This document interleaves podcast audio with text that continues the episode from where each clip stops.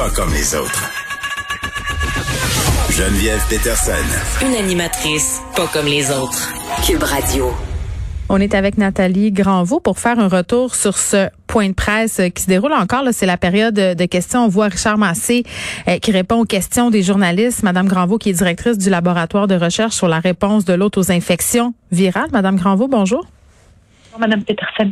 Écoutez, euh, ce point de presse quand même qui a commencé avec des bonnes nouvelles, il faut le dire, là, 115 000 personnes vaccinées au Québec euh, jusqu'à maintenant. On a écoulé toutes nos premières doses. Euh, on en a reçu 162 000 à venir jusqu'à présent, comme on le spécifiait un peu plus tôt. Objectif 250 000 personnes à vacciner d'ici février, ça devrait se faire.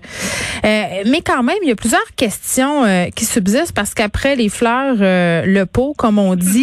non, mais on, va commencer par, par la bonne chose. le fait qu'on en soit rendu à 115 000 personnes, euh, ça a l'air pas beaucoup quand on regarde ça parce qu'on est 8 millions au Québec, mais ça va quand même avoir son effet là, dans des endroits où la situation est excessivement problématique. On pense entre autres au CHSLD, aux hôpitaux.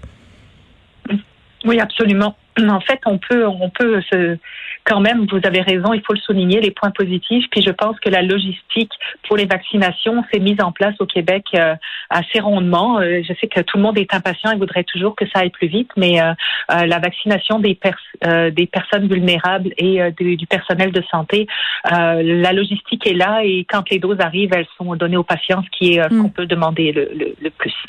Je trouve ça quand même dommage qu'on ait, semble-t-il, un problème à communiquer au niveau du gouvernement par rapport à la vaccination. Puis, tu sais, je le comprends, là, ce sont des données quand même scientifiques complexe. Euh, on essaie de vulgariser tout ça. On est euh, en point de presse. On n'a pas nécessairement l'après-midi au complet. L'attention des gens aussi est souvent divisée. Euh, mais j'ai l'impression qu'en ce qui a trait à l'efficacité du vaccin et à ce que ça va nous donner ce vaccin-là, le message n'est pas encore clair. Je veux qu'on prenne le temps peut-être d'expliquer parce que mm-hmm. cette histoire ce matin là, de la première femme qui a été vaccinée au Canada et qui a attrapé la COVID fait jaser les gens.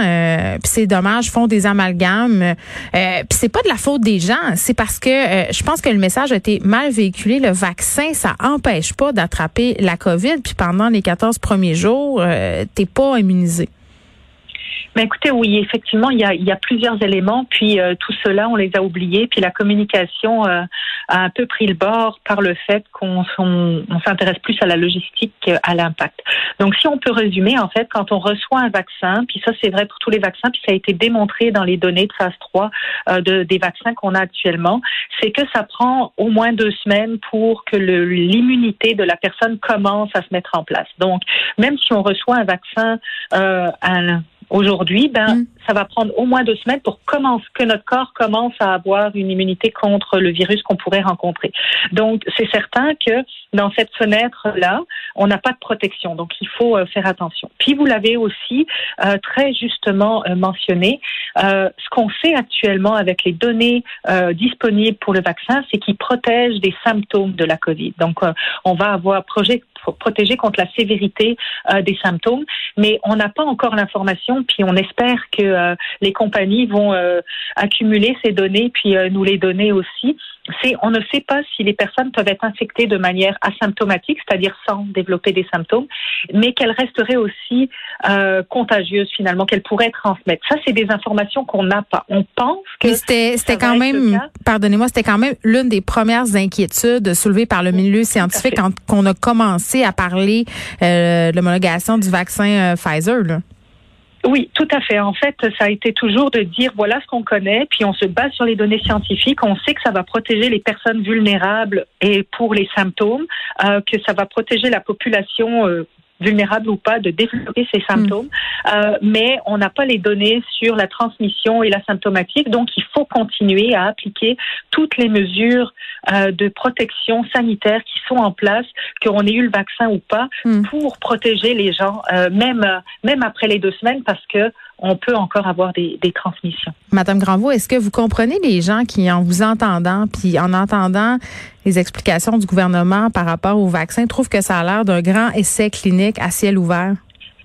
Ben écoutez, je peux pas leur donner tort, malheureusement. Vous, euh, je vous mettez des, des, mots dans ma bouche, mais c'est, euh, euh, c'est, en fait, je pense que si on était euh, avec, la, avec le programme de deux doses. Euh, là, on ne serait pas dans un format essai clinique parce que on a d'autres vaccins qui existent euh, qu'on donne régulièrement, comme par exemple le vaccin de la coqueluche, qui protège majoritairement contre les symptômes et non pas la transmission. Hmm. Mais vous comprendrez qu'à partir du moment où on est capable de protéger contre les euh, formes sévères, contre le fait que les patients qui sont euh, qui qui sont infectés ne, ne nécessiterait plus d'hospitalisation ni euh, de décès, on aurait déjà fait un grand bout dans la gestion euh, de la pandémie et de, euh, des problématiques subies par les patients. Donc ça, c'est quelque chose de normal. On s'attendait, puis c'est déjà, on s'attend, on espère avoir les confirmations que ça va limiter la propagation. Ça, c'est certain. Là où je rejoins les mots que vous avez utilisés, c'est qu'à partir du moment où on change le protocole, comprends que la population ne comprenne pas. Et puis, euh, il y a un journaliste dont j'ai oublié le nom qui, pendant le point de presse, a posé la question de manière très claire en disant Vous n'avez pas les données probantes pour avoir pris les décisions que vous avez prises? Et là, je ne peux pas être en désaccord avec ça parce qu'on n'a pas les données qui nous permettent de savoir qu'est-ce qui va se passer après les 42 jours. Et puis, je dirais même les 21 jours de Pfizer. Il y a quelques patients qui ont euh, subi euh, le, pour lesquels on a des données de 42 jours, mais mm. pas plus. Et là, c'est une confusion pour la population euh, qui, est, qui est énorme et la communication est, est pas très bonne sur ce point-là. Ben oui, euh, je parlais euh, avec un expert récemment de cette question-là de l'espacement de la première euh, puis la deuxième dose, Monsieur euh, Monsieur Mars Benoît Mars, et mm-hmm. ce qu'il me disait, parce que évidemment c'est inquiétant là, quand on me dit ben on va pas suivre le fascicule, tu sais, on va pas suivre les instructions mm-hmm. du fabricant, on va prendre des libertés, on n'a pas au gouvernement mené d'essais cliniques, à ce que je sache là, on y va mm-hmm. avec les données de la santé publique et l'opinion de la santé publique. Là, on nous annonce aujourd'hui que ça pourrait aller jusqu'à 90 jours. et Monsieur Mars me disait écoutez, euh, on a fait, euh, excusez-moi, c'est pas Monsieur Mans, c'est Docteur euh, Dessert. Euh, mm-hmm. Non, bien qu'on sait plus. il, me disait, oui, exactement, il me disait que lui, les données qu'il avait, c'est qu'en fait, au terme de l'immunité, là, ça jouait sur un jeu de 3% c'est-à-dire on était à 95% protégés si on donnait la deuxième dose, puis ça tombait à 92 environ. C'était pas les chiffres exacts, là, mais c'est ce qu'on semblait dire quand même.